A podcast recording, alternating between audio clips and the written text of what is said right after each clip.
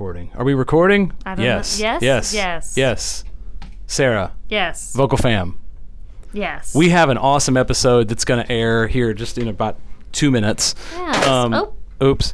Uh, we just had a great, lovely chat with Oh Pas- gosh, Dr. right? Pasquale Bottalico, Dr. Joshua Glasner, Yvonne Redman about their research on on perceptions of room environments and room acoustics of, for the singer. And wow, but it what a sounds like they're doing even more exciting stuff upcoming. So I And- guess you know we'll just have to have them back. and what a great chat. Yeah, It was great. But um, Someone in this room so the podcast has a big announcement, I guess. Um, we went public today with this information, um, but uh, I have been have accepted, offered, and accepted the position of associate professor and director of voice pedagogy at CU Boulder. Woohoo! Um, like confetti popper things. we are uh, honored to take the podcast uh, to a new place and uh, expand our reach. yeah. For me, it will be back to Zoom.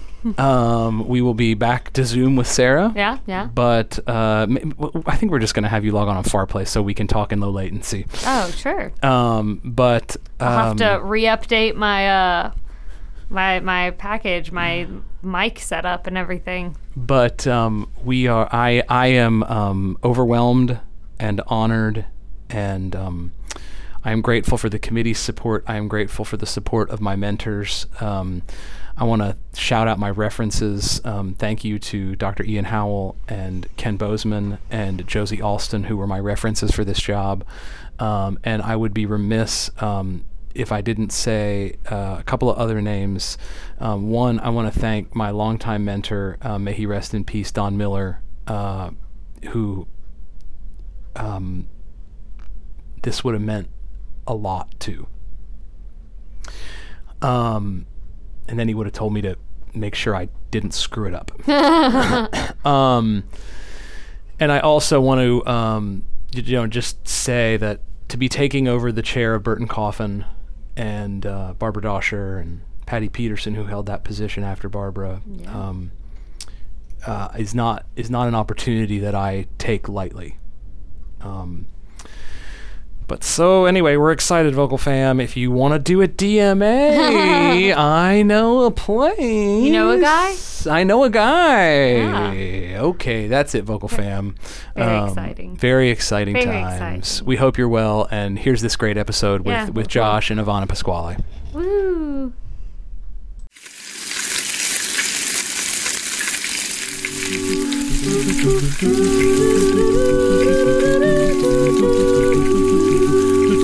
You're listening to the Vocal Fry Podcast, your weekly dash of voice science, pedagogy, and pop culture.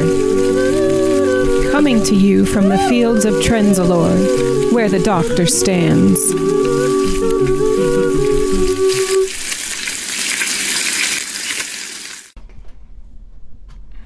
All right, Vocal Fam. It has been a minute. Yeah, pre-Christmas. I think so. Yeah, that sounds Okay, right. welcome to 2024 in the time capsule that is Vocal Fry. Oh my gosh. Sarah and I have many things to update you on, but we're not going to do that on the front end here. Um, we might record a little bumper ourselves uh, to do that. But we are very excited to have some very dear and old friends on the podcast and a new one uh, for the Vocal Fam. Uh, we have Yvonne Redman, Joshua Glasner, and Pasquale Bottalico. I'm just reading in order of my screen. Um, and we are we are excited to hear about some uh, research that they've done on on room acoustics and some implications. And Which boy um, howdy, have we been trying to do this for a while? We've been trying to do this episode for a hot minute, and we are thrilled that it finally It's got happening. organized. Yes. So I'm gonna let let's start with with Pasquale Bottalico, um, and and allow you to introduce yourself first, since you're new to the podcast. Go ahead. So first thing, thank you for having me. And I am Pasquale Bottalico. My uh, I graduated in engineering many, many years ago. And uh, at the same time, uh, I was doing a music school. So I also have a bachelor in vocal performance. Uh, so when I was almost at the end of my career at the university, my master, I wanted, in that moment, I was like, at the peak of my career. Not great career, but I did something. Uh, and I was I worked for ten years with the National Orchestra in Italy. Um, so I really wanted to use my knowledge in engineering to understand better what I was doing. In the music school that uh, that I did, there were no classes offered about physiology or acoustics or nothing related with that. it was a standard, you know, conservatorio in Italy, and so the majority of the classes were voice and literature. So nothing really related with uh, physiology and acoustics.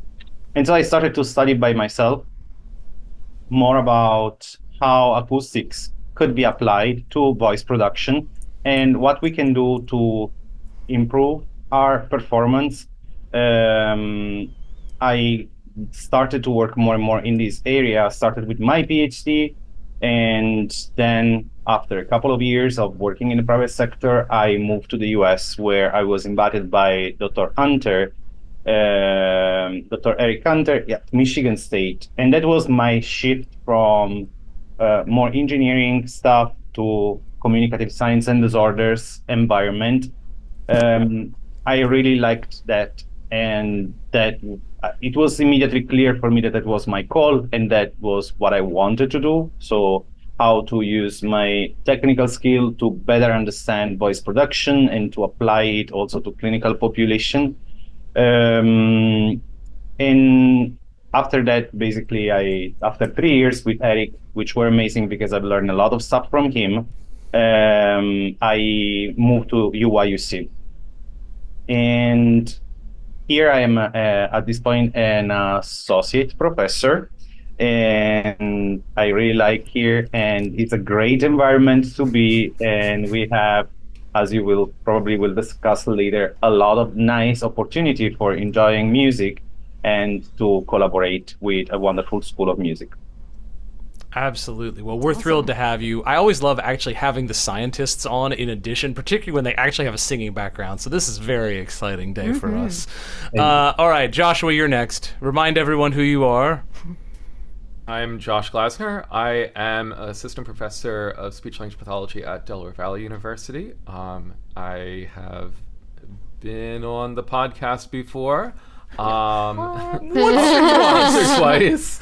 Um, my my research is focused on auditory perception, um, treatment efficacy, and efficacy of um, different uh, tasks that we might give to uh, both patients and singers. Um, and that's that's kind of where I am right now. I recently pivoted my career from voice pedagogy and specifically academic music to speech language pathology and we are the the profession is grateful for your many many contributions. Mm-hmm. Um, uh, I would like to also give Joshua a shout out here on the podcast. Uh, you might remember he and Yvonne one of the last times they were on the podcast us talking about our flipped classroom presentation, which has now turned into an a, accepted article in Journal of Singing. It will be out next cycle. Um, and also Joshua, his, the great thanks. Um, we have co-authored a chapter for the Oxford Handbook on Voice Pedagogy for the online teaching chapter, which he had to clean up my messy, messy, messy writing. um, it's a fun collaboration. Everybody brings different skills. this is this is how the collaboration works. Perna pukes out ideas. Joshua makes them make sense. This is how That's, this collaboration. Works. I like it. I like it. And I think the positive way to say it is that you're you're an ideas person. I'm an ideas person, and yes. Joshua can write yeah. He he's very good at that. We always say that we've been joshed when That's right. uh, he reviews some of our writing. Oh God. and Yvonne. Hello, everybody. It's so nice to be here again. And uh, gosh, since the last time I saw you, one of you has had a baby. It's incredible. Yeah. With we were talking about it, a mass of crazy, beautiful hair. He has a lot of hair. and um, I'm at the University of Illinois with Pasquale. I am an associate professor of voice. Um, my career started as a performer, a professional vocalist. And later I came to the University of Illinois um, to teach more And while I was here, I uh, started to think about other things I could do. So I, I'd always wished I'd gone to graduate school, never had the opportunity. And a wonderful person at that time in speech and hearing science says, you know, you can really build the education you want while you're here. And I thought, wow, that's a great idea. so um, I started to collaborate with speech and hearing science. And um, I had the pleasure of meeting Dr. Bottalico in 2015 at the Summer Vocology Institute. So um, he and I gravitated to each other right away. He's just a joy to be around. And I was so excited when a year or two later, Pasquale, I can't remember. I think it was like two years later. Two years later, I saw that his name was on a list of uh, um, for a an assistant professor at that time in speech and hearing science. So I texted him and said, "Let's get a coffee together," and he thankfully was hired. And I had no thoughts really, and then he said to me, "Okay."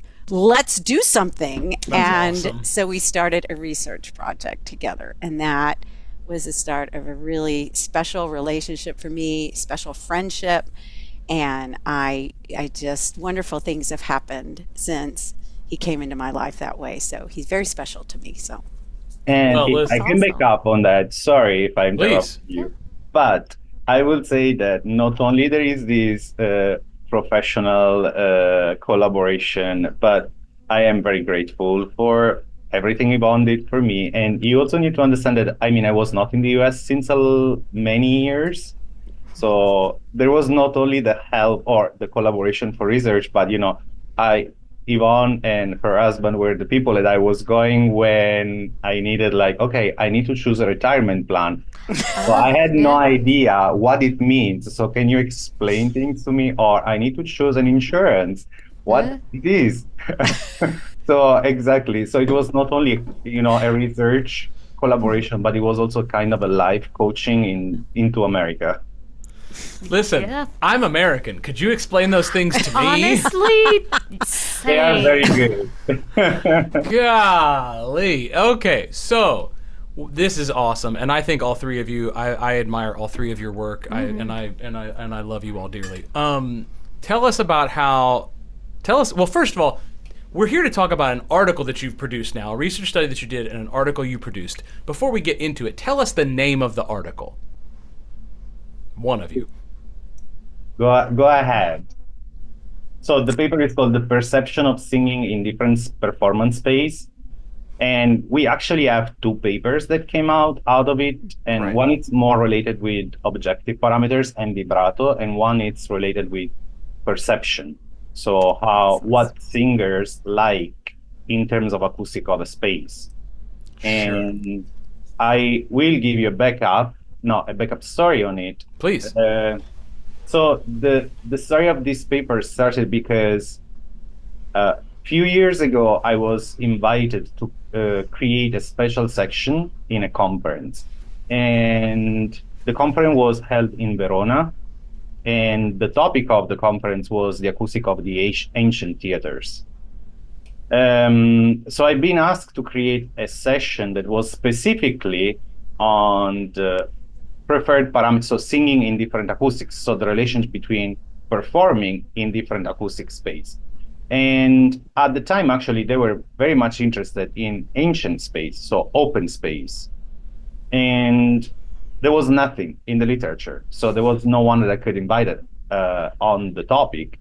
And so I discussed with the, the committee of the conference, and I told them, okay, we need to open up and just talking about you know singing voice in this conference. So we open up the the the topic.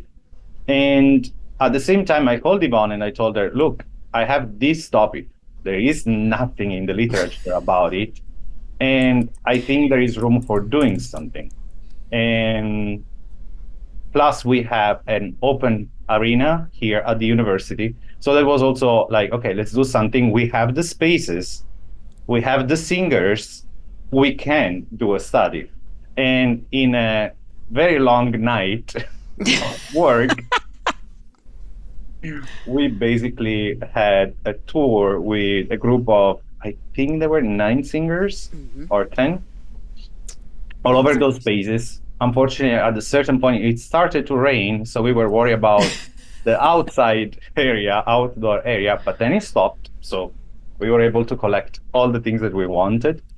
And and yeah, that's the way that it started, this project. And it's amazing also how quickly we were able to perform data collection because again we started at 6 p.m or 7 p.m yeah. after working time and we went on till i don't know 11 11.30 to collect data wow. but we finished in one night Oh we did it. I mean, we're I lucky. love a one night data collection. Oh my gosh. like a dream. well, we're just lucky we have a lot of performance spaces on our campus. And uh, as, as Pasquale mentioned, there's also an outdoor amphitheater. And so it's a lot of interesting spaces, um, admired spaces, actually. So we, yeah. you know, yeah. our campus has a dedicated opera house, we have a dedicated orchestra hall we have your sort of traditional school of music recital hall. Sure. We have a chamber room uh, for performances as well. Um, All of so which are beautiful, by the way. In case you're wondering, spaces. if you've never been to UIUC, it's it's they have beautiful spaces. Yeah. So um, it was really nice to do that.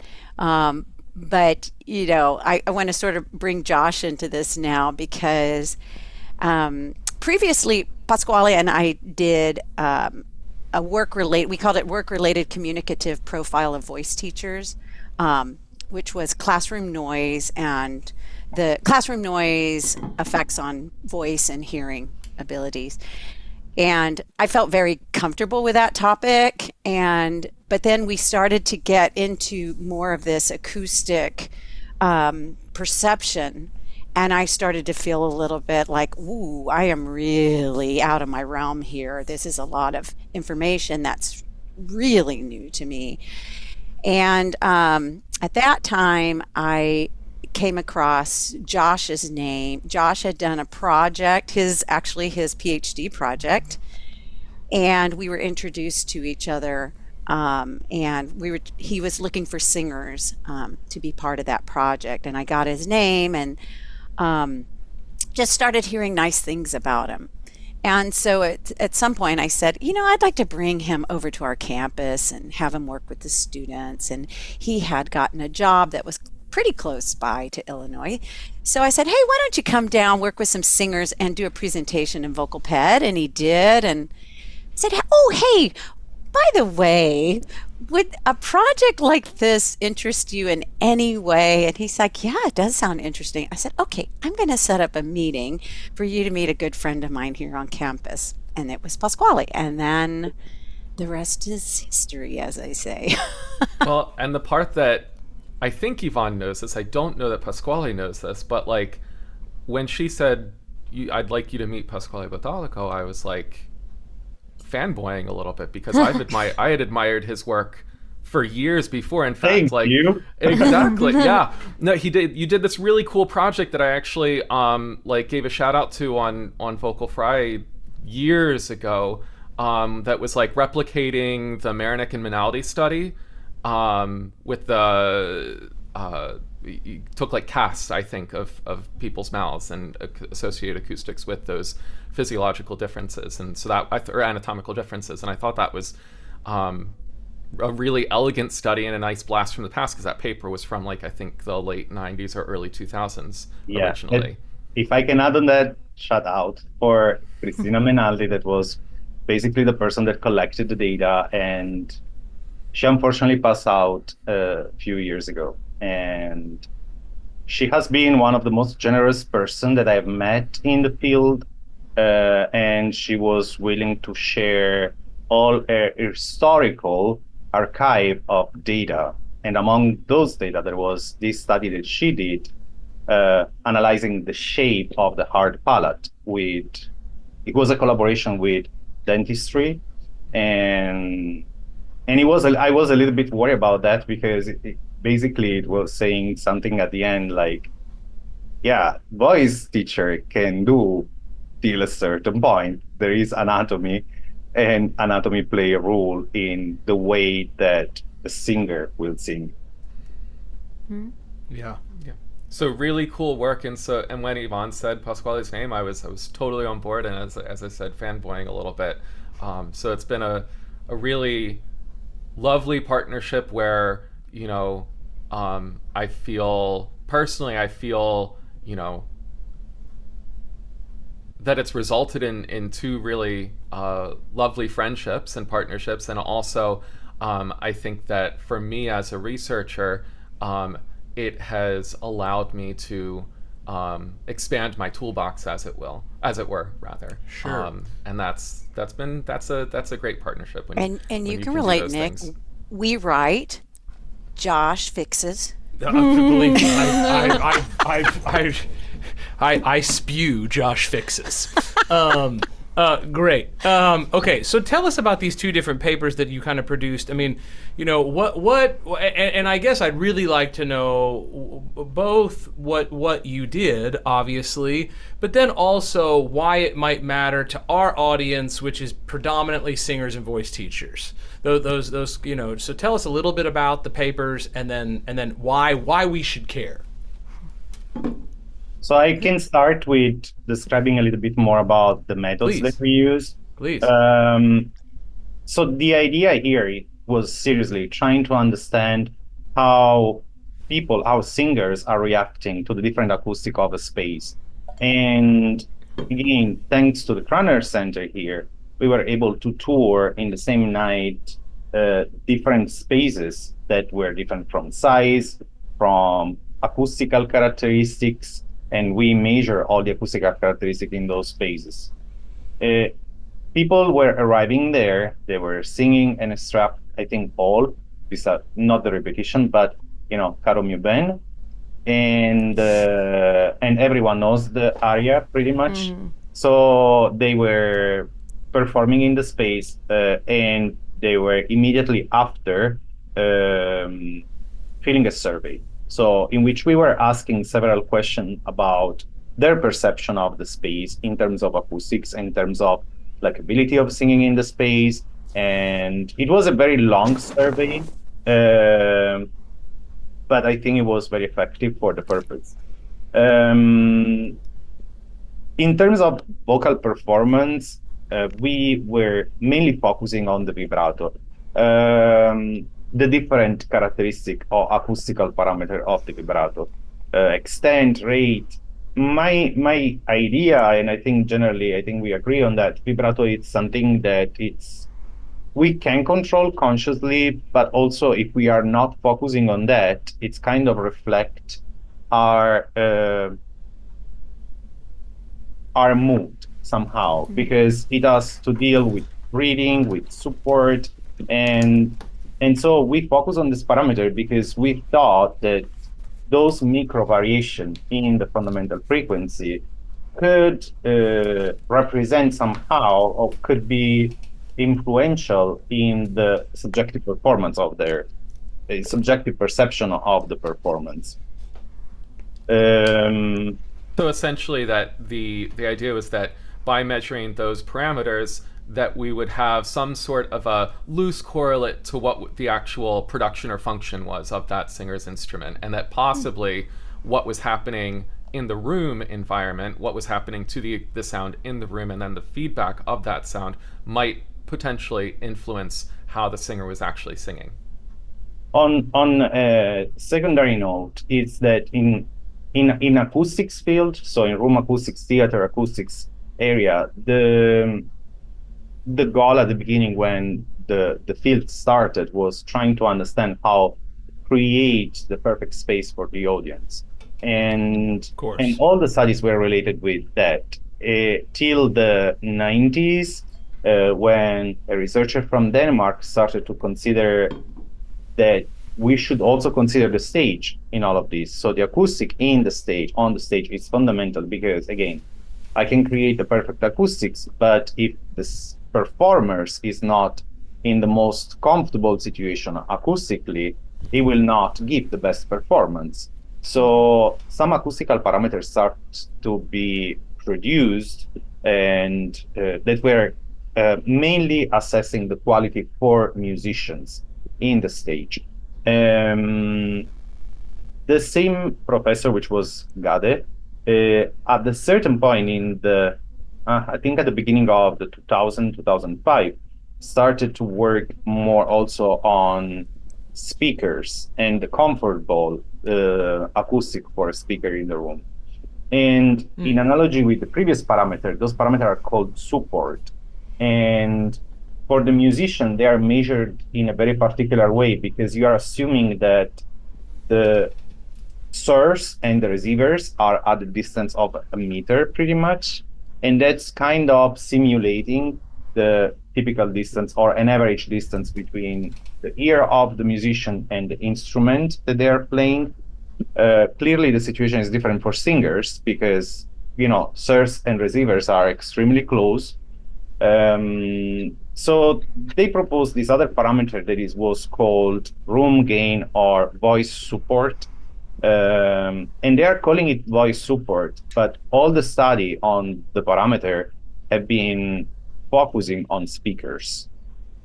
Uh, um, not not singers, yeah, yeah, yeah. Not singers. And so the idea here was okay, we know pretty much what a speaker is like, even if I say pretty much because again, I think that is still a parameter that need exploration.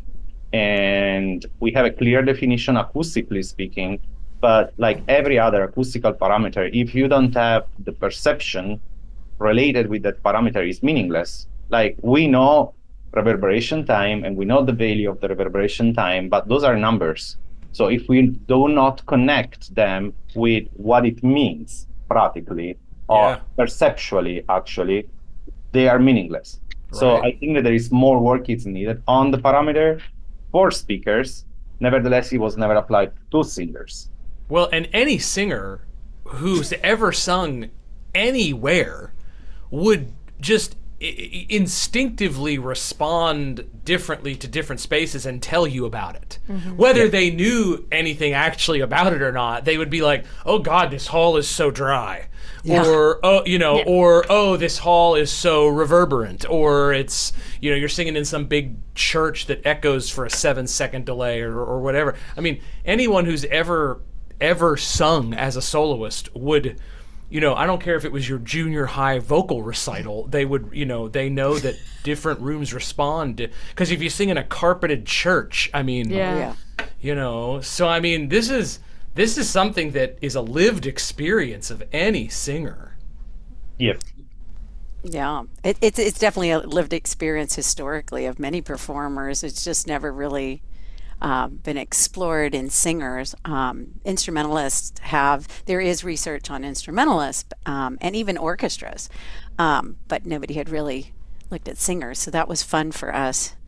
And as you may, you, you may not be surprised to hear, but in terms of vibrato extent, the drier a room, the wider the extent. It showed at hmm. least amongst our singers. So when there was more feedback, when the room was live, singers had a more um, uh, reduced vibrato extent. Sure. And I think all of us would say, well, sure. Yeah. but no one has ever really measured it. So it was nice to, it was really nice to find that it seems to be fairly consistent, at least amongst our few singers. Well, right. okay, I want to share. I have I have three anecdotes over uh, that I've thought of already, but the first I want to share is in response to that wider vibrato right there last fall I had to sing a concert over a bunch of drunk people at a restaurant. and and for for a big very expensive jewelry event where like you could buy a wristwatch for $150,000. And um and I when I listened back to the recording, I was like now I'm I'm the worst example. No one should base anything on me because my brain is immediately going I need a wider swing of the vibrato so I resonate louder. oh god. Like that's where my cuz I'm cuz I'm again, don't base anything you think on me vocal fam ever. But but I listened back and sure enough, I'm I'm my I'm I'm I'm like letting that vibrato swing as wide as possible. Hmm. On purpose to be heard over these drunk people while I'm singing Nessun Dorma. and so my own lived experience matches what you all found. Because that was interesting. Interestingly, it's actually uh, uh, one of Pasquale's uh, other specialties, the Lombard effect. Oh, right. Oh. Indeed. Yeah. I I I work. That's one of my research area, and yeah, we tend to compensate for the environment unconsciously when there is a noise. Um, and actually, we I I think though that like w- among the professional voice users, singers are the one that are more rely more resistant to it because they work more in both direction. They are not only rely on the external auditory feedback, but they also rely on their feelings Yeah. and kinesthetic and pallesthetic vibration inside the body. So I think that that's a good thing, at least because otherwise, if we are only if we only rely on what we are hearing, I think that our voice will be destroyed very soon because we will try to compensate too much for the environment. So Well, this and is a little that's- bit used. And that's the And- second thing I was gonna say, which is, I mean, I think I think you've sung there, Yvonne, probably at one point. Anyone who has ever stood on the theater of the state the- uh, on the stage at the State Theater of New York knows that you can't hear anything, It's purposely dry. And and so you are just bound to push because you can't hear anything. Right, because it was designed for dance. They don't want it to be live. They want it to be dry. So it's a horrible place to sing. Horrible. well, I shouldn't say that. Everyone's voice carries beautifully. Oh, yeah. It feels terrible as a Feels performer. terrible. Yes. Yeah. you Yes, feel like you're just singing into a closet. Oh, that's exactly and- what you feel and like. that that actually to some extent goes back to um, Pasquale's point about the that in room acoustics traditionally we pay attention to the perspective of the audience member um, at the potentially um, to, to the negative uh, rather affecting negatively the uh, the singer or the musician. And so the I, I don't know Pasquale, I don't think you mentioned it, but the, the thing I really loved about this study, because I came on after data collection, the thing I really loved about this study is that typically i- in modern times you one of the ways that you can measure room acoustics is with a device that um, essentially um, mimics the shape of a um, human head. Has microphones on both sides. Um, does this one that you used have a speaker at the mouth as well has a speaker at the The mouth as well. and the, so it's a head and torso device. And so one of the things that i thought was really elegant about this study and i've said this um, i said this at conferences the thing i really appreciated about it was that instead of putting the the hat device um, in the audience the hat device was placed on the stage. And i thought that was a really elegant method in fact right? And i think that that goes to show what happens when you have a singer who's also a scientist um, putting together some of these methods um, it, it, it's it's something that i haven't seen very frequently in the literature and so that's one of the things that allowed uh, pasquale and yvonne and, and then me to um, to to study things that we like quote unquote no i'm putting air quotes for people on the on the radio Sure. um uh, This is a radio show, not a Yes, it's a YouTube radio show. show. No, Exactly. no. um, you know, it's it's the th- I lost my train of thought there. Um, it's the it's the thing that allowed us to rather. I'm so sorry. Backing up for a second. Please. Um, they singers. These are things that we quote unquote know, but we don't have actual evidence to s- that supports our kind of anecdotal or folk knowledge, right? And I think that's one of the fun things about these types of projects and these types of collaborations. Singers ask really great questions, often too broad, but really great questions based on their lived experience. And this is a lived experience where all of us singers in the room can say, yeah. I sing in the bathroom. It feels different than when I sing on stage. It feels different than when I sing or when Yvonne sings at the Met. Um, um, Sang. Some, Oh, some please. small some opera small house in the house, Northeast. right? But these are things that anecdotally jive with our lived experience, and it's really beautiful when science um, corroborates that information.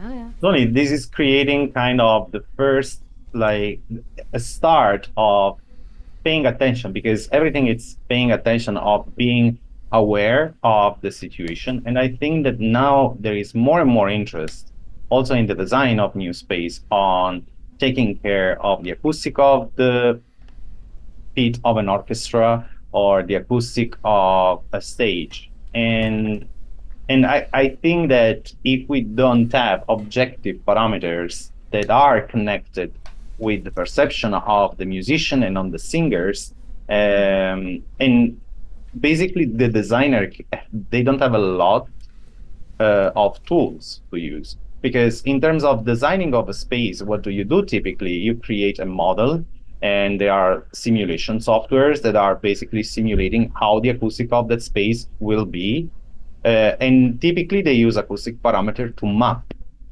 basically what will happen in the space. But if you don't have reference for certain parameter or for the acoustic of of the stage, you will not consider almost that part.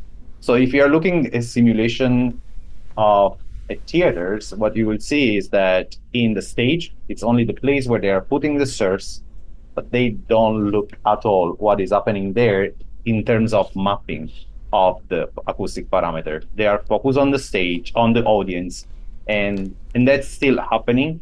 But we have few, so you know, if you go in the best places for acoustic design, they are starting to consider those aspects.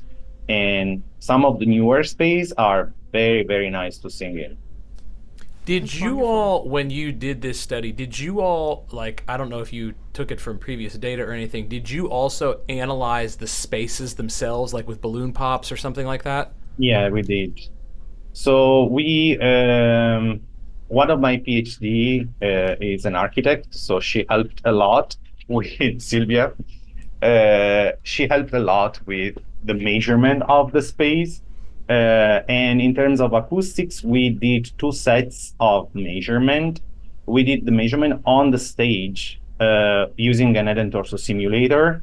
Mm-hmm. And so basically, we measured like everything in room acoustics is based on impulse responses, right. which means I use an impulse to excite the environment and I'm recording what is happening.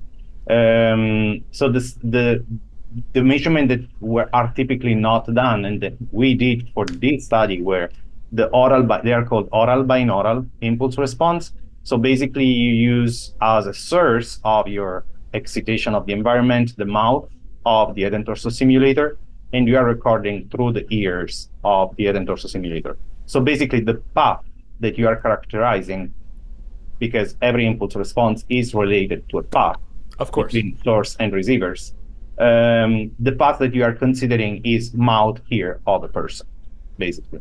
So we use those measurements for our analysis because we clearly we think that if there is a, a, an association between performance and acoustics, the acoustics should be the acoustics that is perceived by the singer. So we use oral binaural to simulate what the singer will perceive as acoustics. Uh, this is though not a typical measurement campaign to characterize the room. So we did a second round of measurement in which we use a Klopfer, uh, which is basically a source that is generating an impulse in the environment and plays on the stage. And we measured in several points in the audience. And we use those measurements to as a characterization of the environment so because the results that are giving are the one that everyone knows in terms of number.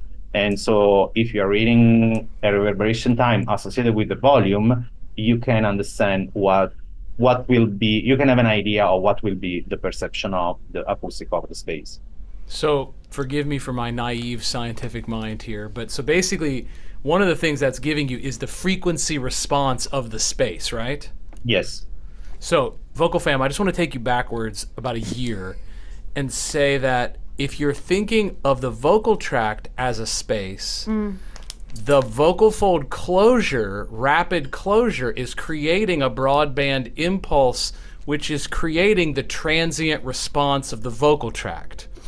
I just wanted to say that out loud so you could go back to Ian's episode on transient theory from a year ago and listen back to that it's basically it's not the same exact thing, but we're talking about the same kind of frequency responses oh, it's space. Typical. It's mm-hmm. very similar though. I think that what we are talking here is gener- generically, it's what is called in theory of signals. You have a black box that is a system, and you don't really care what is happening inside, and you are sending an, a signal inside, and this signal is modified and shaped by the response of the environment. And if we are thinking about our vocal, our speech production and voice production, that environment is wonderful because, and is our vocal tract, and is wonderful because we can change it constantly. Differently from a room where typically it's, you know, very static. the walls aren't moving. exactly. I mean, now there are a lot of new spaces for research where we can move the walls and we can change the acoustics in real time. Or if you or if you sing at the Kimmel Center in Philly. Well, or that. Yeah, exactly.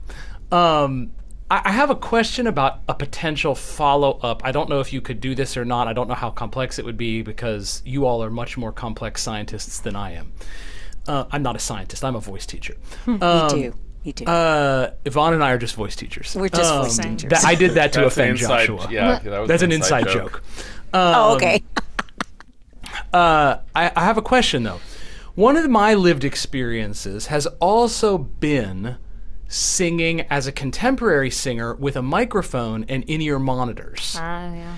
And and one of the things that I have to carefully craft when I'm in that environment is my not only my mix of other instruments in the band, but also how much reverb I'm giving this my own channel.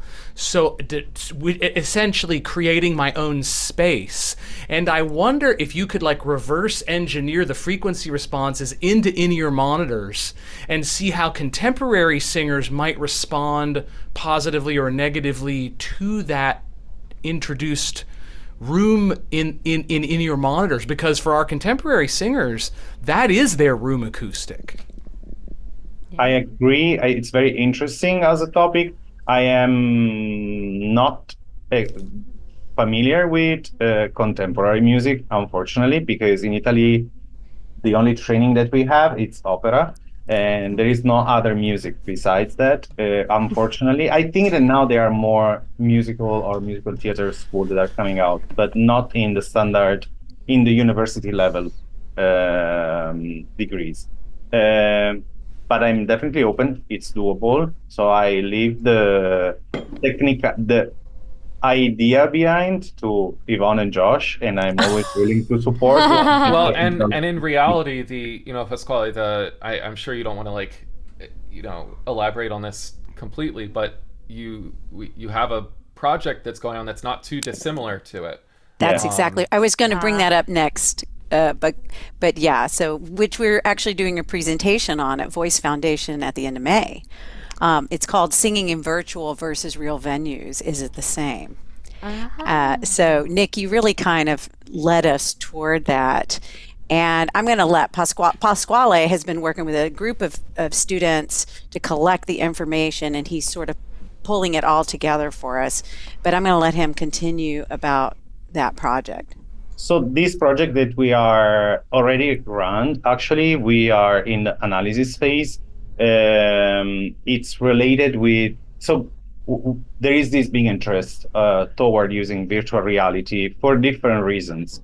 And in our department, we are uh, speech engineering science people, so we are thinking about possible application application, but also in the singing environment, definitely to have the possibility of do your training while you are preparing to sing at the Met in the Met virtually could be a great thing because you are starting to experience what is going to happen and prepare for the space. yes Um, so that's the future. What we are doing now is that again we have those wonderful venue uh, venues at UIUC, and we uh, ask singer to sing in different condition, like in in the place for real, and then we put them. We left them in the place in the same venue, but we gave them a visual, so an artificial representation of the space with uh, VR goggle. And that was the second part. And then we brought them in the lab and we recreated both the acoustic of the space artificially with auralization and the visual of the space with 3D uh, pictures. I love it. Wow. So we want to see in this part is a feasibility kind of study, and the the goal of this study is, and the hope for this study is that there is not a lot of changes in the performance between a virtually recreated environment and the real environment, and and it's in, like we want to see basically is this idea feasible? Will the performance of the singer be the same in the real and in the virtual environment? And if the answer is yes definitely we can move toward creating artificial and virtual environment because it's not that complicated and and give the possibility of musician to train in the space when they know that I have to perform a concert in a certain space. Or we can have, I don't know, a sort of uh, 10, 15, how many? It's We can have as many as we want. It's not that complicated, but give the possibility of singers to train in a space when they are going to perform and not in a studio where there is basically no feedback. Well, Sure. and not only the advantages of that could not only be preparing them to sing in a space that might you know be professionally you know wonderful for them to have that experience it also could be beneficial to create an environment that is absolutely awful to sing in Oh, yeah. so that they don't push True. That's absolutely right. Exactly. Absolutely. To learn to trust their their uh, their their um, experience, right? Their um, what they've been doing uh, before they stepped into that space, because it's very, as we all know, it's so hard to do that. You just your Which the, your perception just it, it unconsciously it seems changes the way you produce sound and then we realize oh my god I, i'm pushing so hard why am i doing this yeah it's a And I know ahead, Nick, Josh. you have. Um, I'm sorry for interrupting, Yvonne. Nope. Um, I know Nick, you have some listeners who, you know, are at different stages of stages of their career. You know, some of them are interested in pursuing, you know, voice-related research. And I think the one of the really wonderful things about this line of research and, and being able to talk about these projects that I hope the the listeners can can see are are all related. Um, you know, we go from function and room acoustics to room acoustics and perception to room acoustics and the virtual spaces and and can we get to a point where these are useful training tools? Um, I think the really nice kind of lesson to learn from this then for listeners who might have less experience with research is how small these questions are and then how as a group right the amalgamation of all of them um, actually answers a pretty big question. So remember how i said you know singers ask great questions they're a bit too broad oftentimes? This is a great example of hey there's here's this answer to this small question this answer to this small question and and not small as a as a belitt- belittling way but rather a, a narrow focused answerable question. Well, and in response to that, I, I remember telling a story. Uh, we're going to put a bumper on the front of this episode about today's announcement. But in my interview, I remember being asked about, like, you know, how, how you put together a project and, mm-hmm. and, and this kind of thing. And I remember making a statement about my own dissertation that when I was beginning to dissertate, I wanted to do this big, big thing, right? And I remember the chair of music education looking at me and going, How about you do a really, really tiny thing, and then you do that about eight times and get tenure, and then you might think about doing this really big thing. And it's funny, I, I- the, the story that I told, the anecdote that I told those, those graduate students during the interview was, I still haven't done the really big thing. but I've done a bunch of small things. Well, and and and to add on to that, you know, I I don't know that that Pasquale or any of us wants to get completely into the weeds, but for that second project, for that um, perceptual project, Pasquale taught himself a whole new um, analytical technique. Right. Wow. Um, I used the first God project to to learn a different technique that Pasquale was really well versed in that I then used on another project that's been published since then. You know, the the the reality with this is that, you know, it can be really scary especially coming from voice pedagogy to tackle some of these smaller, more nuanced uh, questions, Questions. But in fact, you know, uh, one of our all of our good friends and one of my main mentors, primary mentors, he says that you know you're doing good work when you're at the edge of what you know.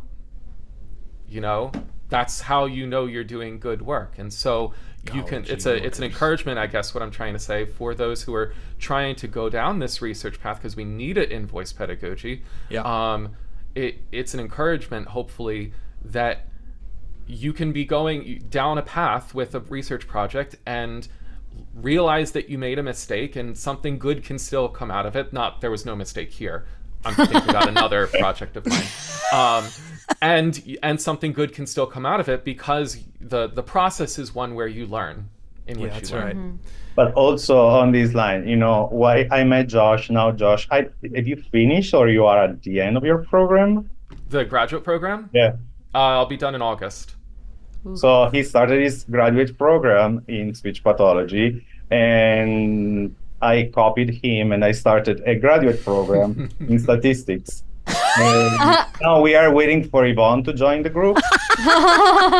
I may be the next one that joins you in that. Wait a minute, statistics Yvonne group. is looking at retirement.